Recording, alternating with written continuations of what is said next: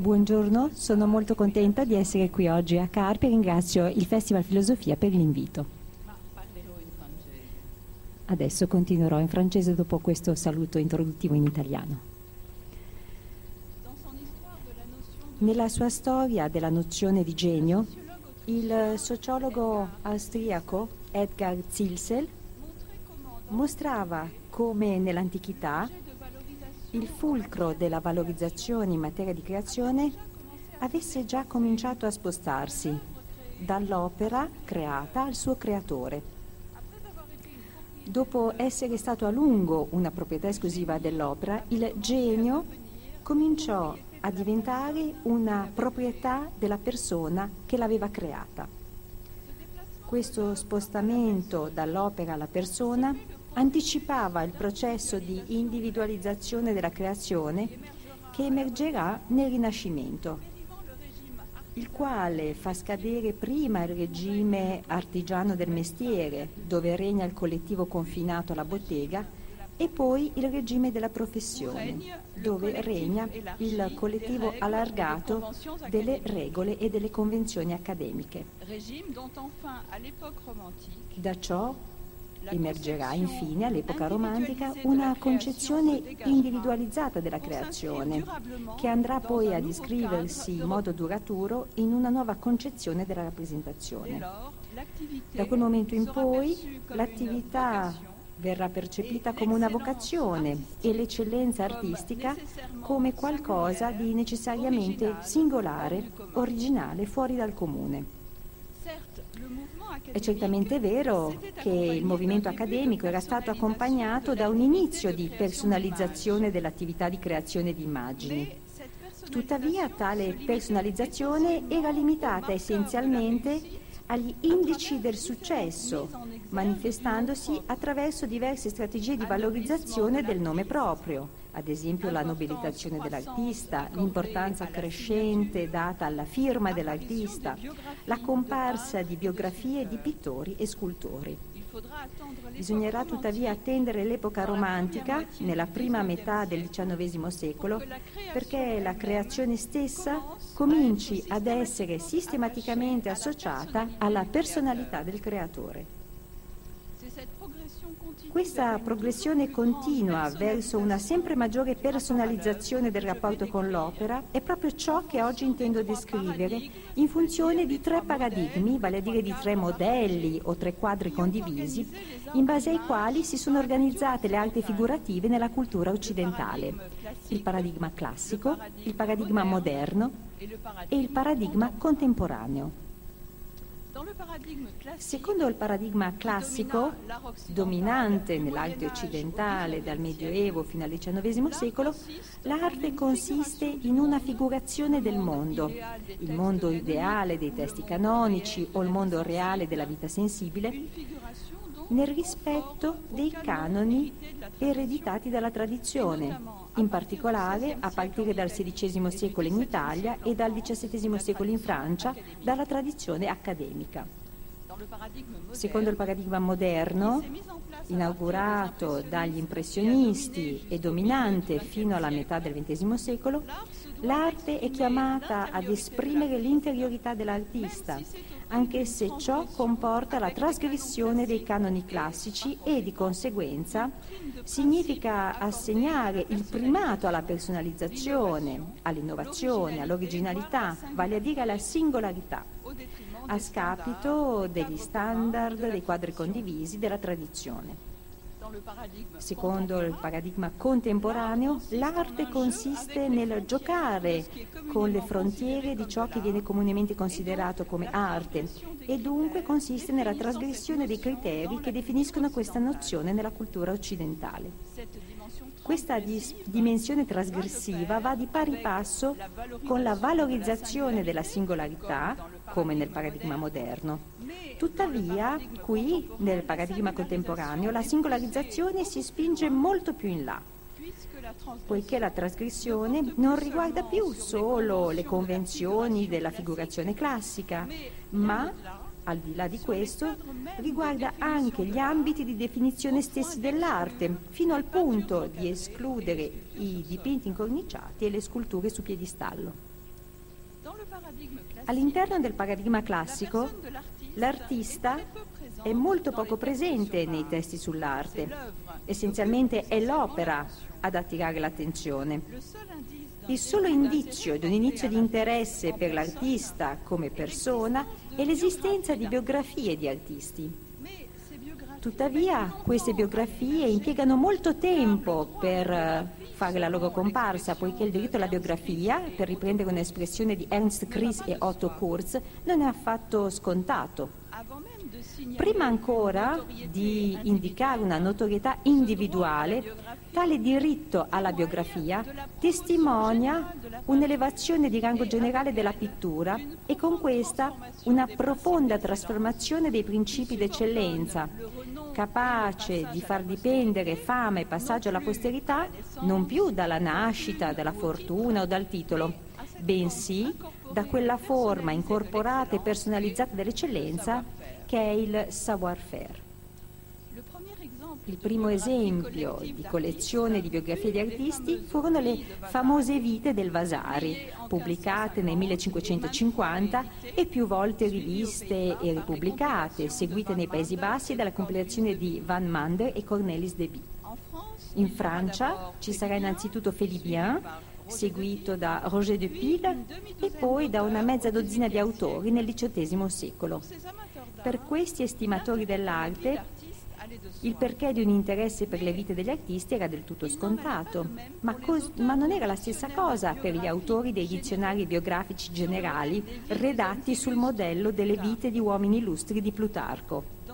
In queste raccolte di cultura generale l'inclusione di pittori e scultori fu incredibilmente tardiva, rara e controversa dal momento che le arti figurative venivano ancora assimilate alle arti meccaniche, vale a dire ai mestieri degli artigiani, collocati molto in basso nella scala sociale, mentre la dignità biografica veniva ancora riservata ai membri delle famiglie reali, ai grandi prelati, ai nobili o ancora ai rappresentanti delle arti liberali, vale a dire gli eruditi, gli scrittori, i musicisti.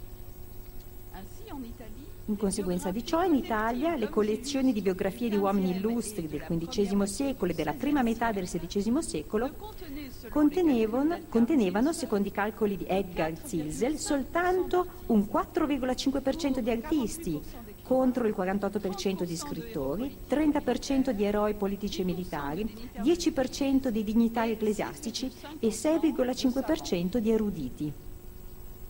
In Francia, Charles Perrault, consigliere della soprintendenza alle opere edili e autore anche dei famosi racconti di Perrault, pubblicò nel 1696 Gli uomini illustri apparsi in Francia in questo secolo in questo testo 17 voci su 99, ovvero meno di un sesto dell'intera opera, sono dedicate alle arti della pittura, scultura, architettura, incisione, musica e giardini. E per quanto vi comparissero solo sei pittori, Poussin, Lebrun, Lesueur, Vouet, Mignard e Blanchard, Perrault si sentì in dovere di giustificarsi nella prefazione al secondo tomo apparso nel 1700. E lo cito. Mi si rimprovera di aver mescolato artigiani con principi e cardinali. È vero che nello stesso libro si trovano elogi di principi, di cardinali, di artigiani, ma non è affatto vero che io li abbia mescolati. Si trovano in classi del tutto separate tra di loro. Poiché la mia principale intenzione era quella di rendere onore al nostro secolo, ho ritenuto che il genio e la capacità straordinaria degli operai che esso ha prodotto rappresentassero un non trascurabile vantaggio e che a modo loro questi uomini eccellenti abbiano contribuito alla gloria del secolo in cui hanno vissuto non meno di quanto abbiano fatto i grandi uomini di Stato e i grandi capitani. È certo che i nomi di Fidia e di Apelle, ovviamente dopo quello di Alessandro stesso, non fanno affatto sfigurare né Alessandro né il suo secolo. Fine della citazione. Allo stesso modo, nel dizionario storico-critico pubblicato da Pierre Bell nel 1697, la parte riservata alle arti figurative è scarna. Soltanto 5 delle 2121 voci dell'indice, ovvero 0,2%, sono dedicate a pittori e scultori, di cui due moderni, Lebrun e Dürer, e tre antichi, Apelle, Silanione e Zeusi. Questo per dire fino a che punto la curiosità per la persona degli artisti fosse ancora poco sviluppata, nonostante l'inizio, grazie all'affermarsi delle accademie, grazie anche alla promozione sociale delle arti figurative. Se Montaigne aveva potuto affermare che sarebbe forse scusabile per un pittore o un altro, o un altro artigiano affannarsi per acquistare fama con le proprie opere, perfino alla vigilia del movimento enciclopedico, il mondo erudito non era ancora pronto a scusare tale possibilità. Il famoso testo di Harrison e Cynthia White, dedicato all'emergere dell'arte moderna negli anni 60, si intitola Canvases vs. Careers, in altre parole, tele contro carriere. I due studiosi mostrano in effetti che con la perdita di influenza da parte della pittura d'accademia nella seconda metà del XIX secolo, i discorsi sull'arte tendono a spostarsi. Non sono più le tele in sé ad essere commentate, quanto piuttosto la carriera del loro autore, il modo in cui egli si inserisce nella storia dell'arte con tutta la sua produzione, vale a dire con la sua psicologia e con la storia della sua vita. Così si sviluppa il genere delle biografie di artisti, divenuto così normale nel XX secolo che non si percepisce nemmeno più fino a che punto prima non fosse affatto scontato. Generazione dopo generazione, l'arte moderna, a partire dagli impressionisti, ha messo in crisi, trasgredendoli, i principi canonici che definivano tradizionalmente le arti plastiche, secondo il paradigma classico trasgressione dei canoni accademici, della rappresentazione da parte dell'impressionismo, trasgressione dei codici della figurazione dei colori da parte del fovismo e poi dei codici della figurazione dei volumi da parte del cubismo, trasgressione delle norme di obiettività della figurazione da parte dell'espressionismo, trasgressione dei valori umanisti da parte del futurismo, delle norme del serio da parte del dadaismo o del verosimile da parte del surrealismo, trasgressione dell'imperativo stesso della figurazione da parte delle diverse forme di astrazione, a partire dai primi acquerelli astratti di Kandinsky, passando per il suprematismo o il costruttivismo, fino all'espressionismo astratto posteriore alla Seconda Guerra Mondiale.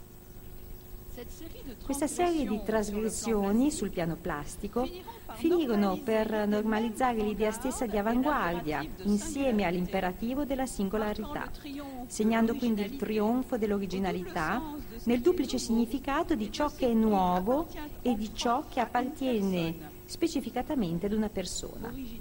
L'originalità va di pari passo con la trasgressione dei canoni, con l'accettazione, addirittura la valorizzazione della normalità, quindi quello che è anormale in un'unica parola, in modo tale che il fuori norma tende a diventare la norma. Uno spostamento dall'oggetto alla persona, dalla normalità alla normalità, dalla conformità alla rarità, dalla regola all'originalità, dal successo all'incomprensione e dalla riuscita nel presente alla gloria postuma. Ecco come si presenta il regime di singolarità che renderà famosa nel XX secolo la figura leggendaria di Vincent van Gogh. Tuttavia, si perderebbe di vista una dimensione fondamentale della modernità artistica se ci si limitasse alla produzione o alla percezione delle opere. In profondità, essa coinvolge infatti anche la, concez- la concezione di ciò che deve essere un artista. La dimensione estetica è qui indissociabile dalla dimensione psicologica e morale E in ciò risiede un'altra caratteristica fondamentale introdotta nell'arte dalla modernità. Nel corso del XX secolo si assiste infatti allo sviluppo di una nuova concezione dell'artista, caratterizzata da grandi aspettative sulla qualità della sua persona e non più solo sul suo talento.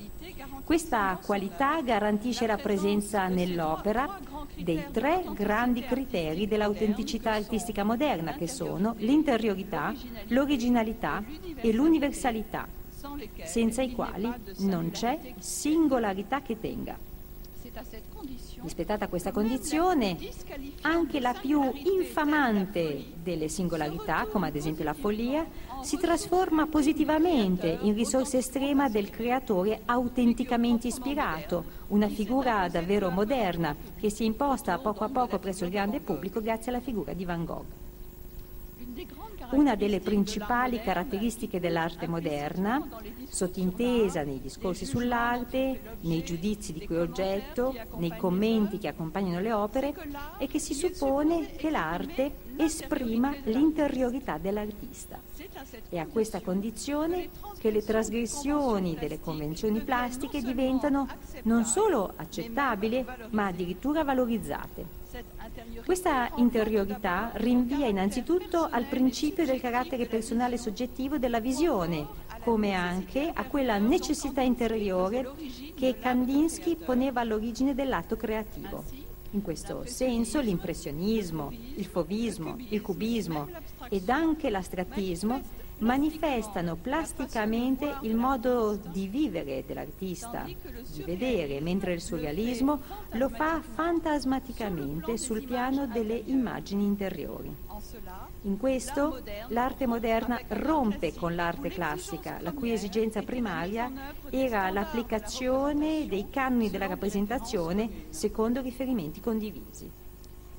Parallelamente, il criterio dell'interiorità si manifesta anche nell'esigenza di autenticità.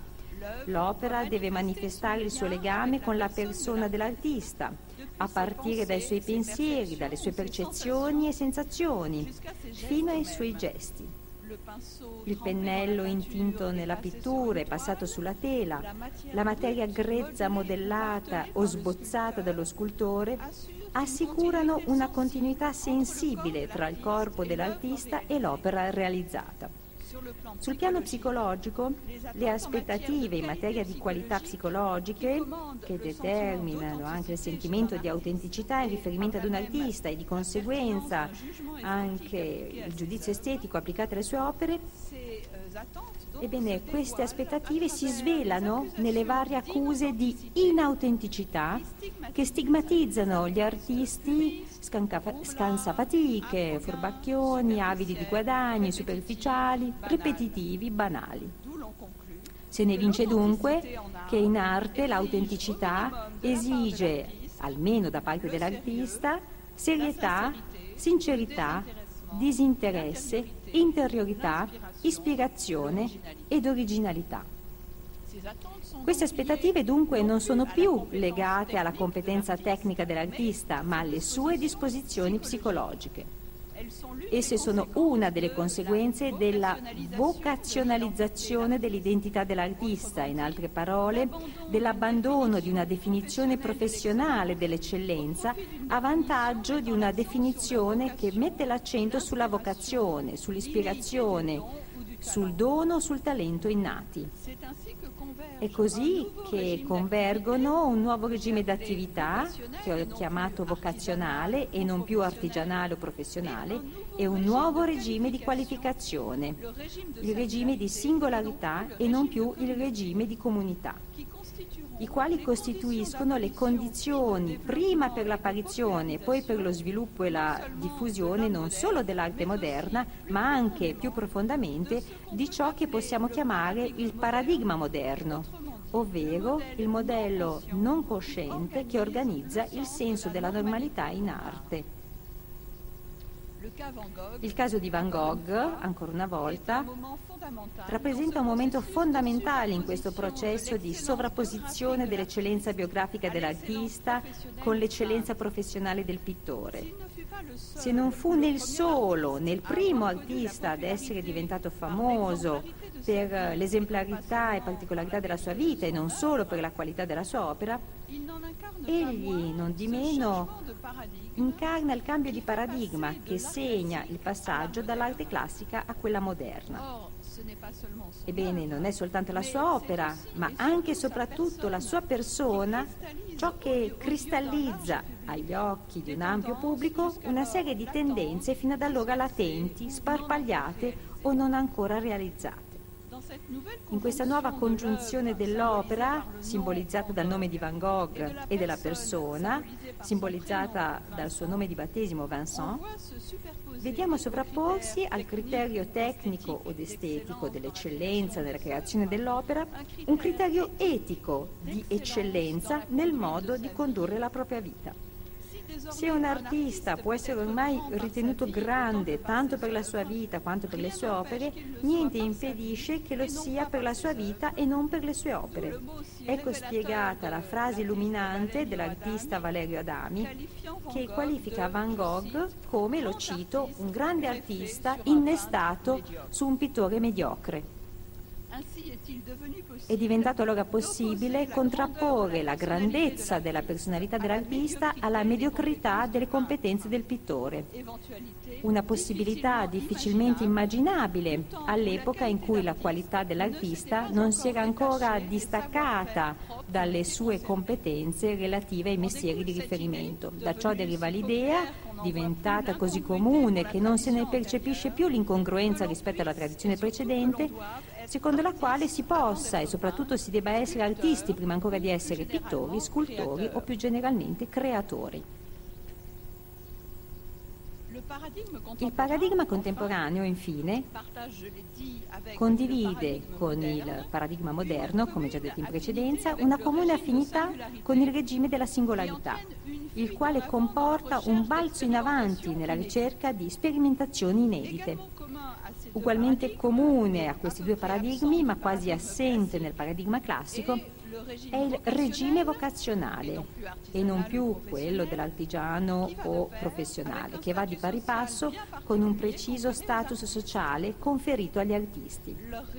Il loro successo non è più direttamente collegato ai profitti dei mercanti d'arte, ma dipende soprattutto dal giudizio degli specialisti e dalla speranza in un trionfo postumo, come nel caso di Van Gogh, da cui deriva la sistematizzazione del supporto pubblico agli artisti che permette di compensare la mancanza di riconoscimento a breve termine. Per il resto, tuttavia, il paradigma contemporaneo si impone sistematicamente in opposizione al paradigma moderno, trasgredendo le frontiere ontologiche dell'arte come la percepisce il senso comune ed in particolare trasgredendo quell'esigenza fondamentale nel paradigma moderno di espressione dell'interiorità la quale decostruisce e smantella un'altra esigenza, invece fondamentale nel paradigma contemporaneo, che è il gioco e l'esperienza dei limiti.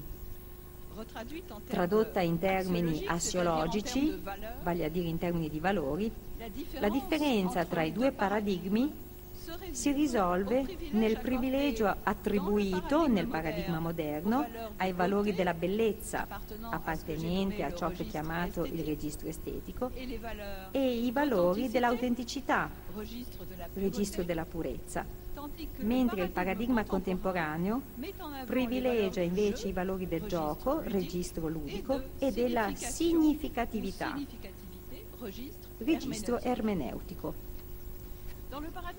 Nel paradigma moderno l'arte esige la congiunzione tra concezione ed esecuzione. Nel momento in cui l'opera viene investita di una capacità di espressione dell'interiorità dell'artista, la mano di quest'ultimo risulta indispensabile per la sua realizzazione. Tuttavia questo requisito, apparentemente ovvio, non appartiene né al paradigma classico né al paradigma contemporaneo.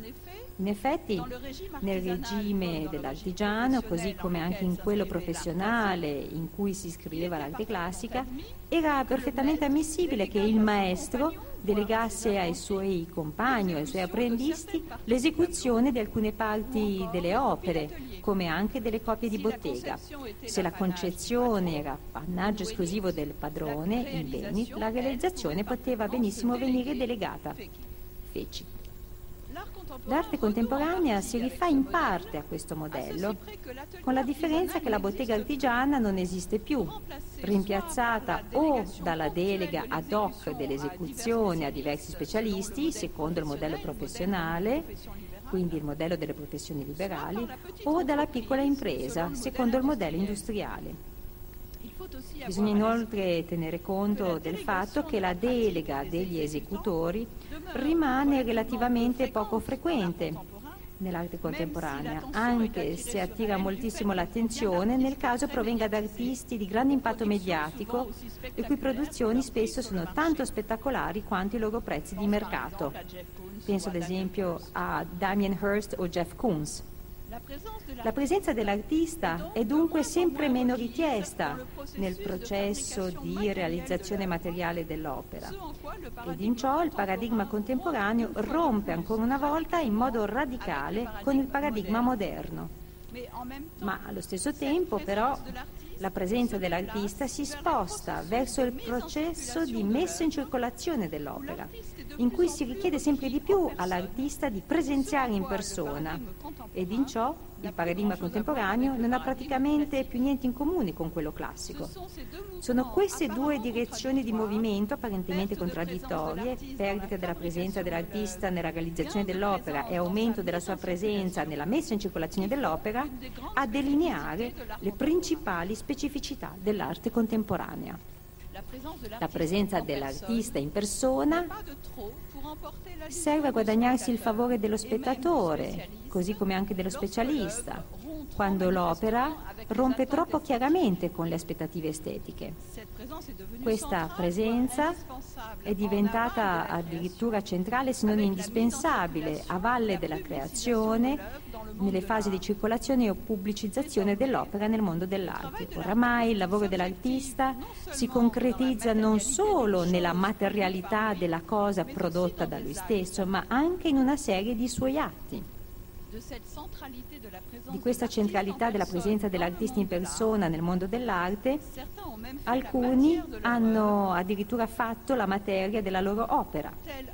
Si pensi ad esempio ad André Cadere, passato alla storia per le sue apparizioni ai vernissage e per il materializzarsi dei suoi bastoni che lasciava appunto poi nella sede dei vernissage.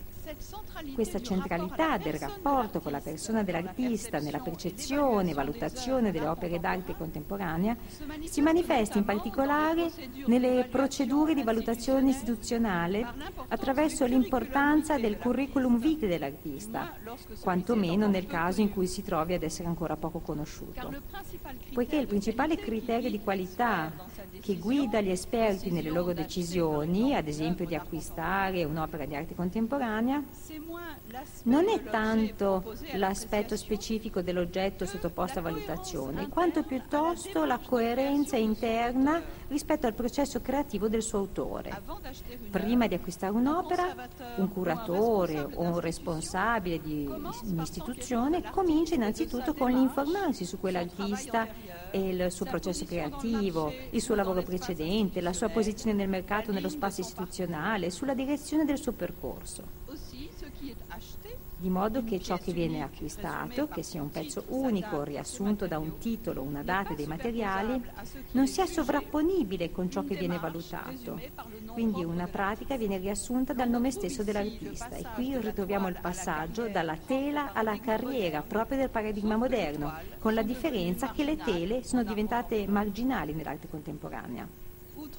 Oltre alla valutazione della qualità del suo valore, passare per la persona dell'artista si rivela ugualmente necessario in molti casi per la gestione materiale delle sue opere, esposizione, conservazione e restauro.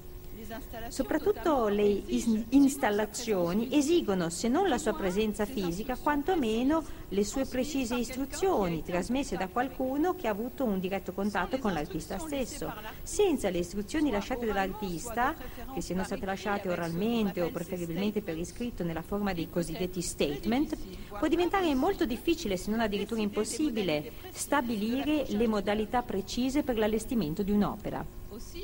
È anche importante nel mondo dell'arte contemporanea incontrare l'artista.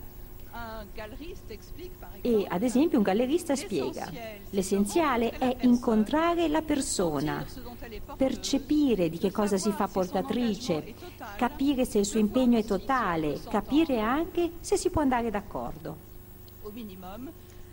L'incontro avviene come minimo per uh, interposta critica attraverso quel rituale sviluppatosi in numerose riviste specializzate che è l'intervista d'artista. Molto più interessante perché nettamente più selettivo è un altro rituale, la visita dell'atelier, riservata a coloro che hanno il privilegio di poter avvicinare l'artista in persona e se possibile di chiamarlo addirittura col suo nome di battesimo. I più eminenti collezionisti sono del resto coloro che conoscono personalmente la maggior parte dei loro artisti artisti, se non altro poiché una tale vicinanza viene vissuta come uno dei criteri per la valutazione della loro qualità. È chiaro dunque che nel corso dei secoli, con il passaggio da un paradigma all'altro, percezione e valutazione dell'arte si sono sempre più spostate dall'opera creata alla persona del creatore. Tuttavia questa descrizione, che ho cercato di tratteggiare più brevemente, non sarebbe completa senza una riflessione sul valore attribuito, a seconda dei contesti, a seconda delle categorie di persone, rispettivamente all'opera o alla persona dell'artista si possono distinguere due principi opposti nell'attribuzione della grandezza artistica. Da una parte un principio personalista che privilegia il merito intrinseco dell'autore dell'opera, dove quest'ultima l'opera rappresenta solo una manifestazione tra le tante possibili dei suoi meriti. Dall'altra c'è un principio operalista che privilegia l'eccellenza dell'opera, dove la persona dell'autore rappresenta solo il pretesto, l'occasione, lo strumento designato tra i molti possibili, l'attore per caso. Queste due modalità di valorizzazione e apprezzamento si scontrano ovviamente sul fronte della questione biografica, giudicata centrale secondo la prospettiva personalista e che è associata anche ad un apprezzamento piuttosto popolare, ma è del tutto secondario e marginale secondo la prospettiva operalista, che invece è preferita dal mondo erudito. In effetti nel primo caso, quindi prospettiva personalista, abbiamo a che fare con un'etica della sofferenza o con una mistica della creazione, che fanno riferimento ad una comunione aperta a tutti. Mentre nel secondo caso abbiamo a che fare con una psicologia della creazione o con un'estetica dell'opera d'arte che tendono a descriversi in un'ermeneutica erudita, un lavoro di interpretazione dell'opera. Questa opposizione tra personalismo da un lato e operalismo dall'altro, quindi interesse per la persona del creatore ed interesse per l'opera creata, si può ritrovare in diversi ambiti, non soltanto nell'arte, ma probabilmente anche in teologia, con ad esempio i dibattiti che hanno animato i teologi cattolici sul tema dell'Eucaristia e della creazione, considerate o come semplice manifestazione, culto personalista, o come realizzazione, compimento, culto peralista della divinità.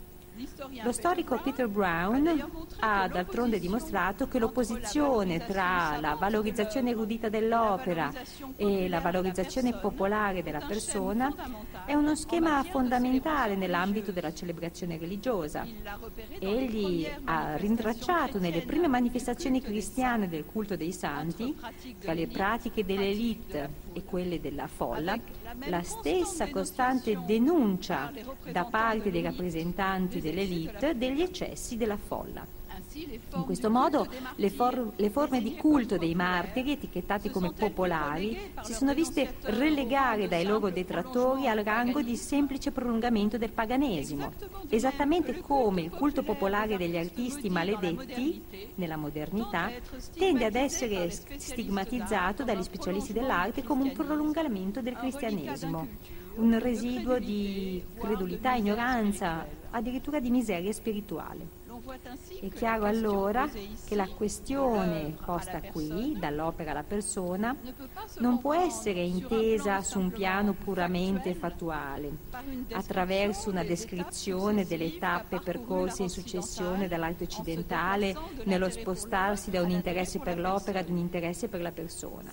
Questa questione deve anche fare i conti con i rispettivi valori assegnati dalle diverse categorie di, ammir- di, ammiratori e, a seconda dei diversi contesti spazio-temporali, a questi due oggetti d'ammirazione che sono il creatore e la sua creazione. Solo l'attenta considerazione della questione del valore e dei valori ci permette di comprendere interamente la portata di questo fenomeno. Grazie della vostra attenzione.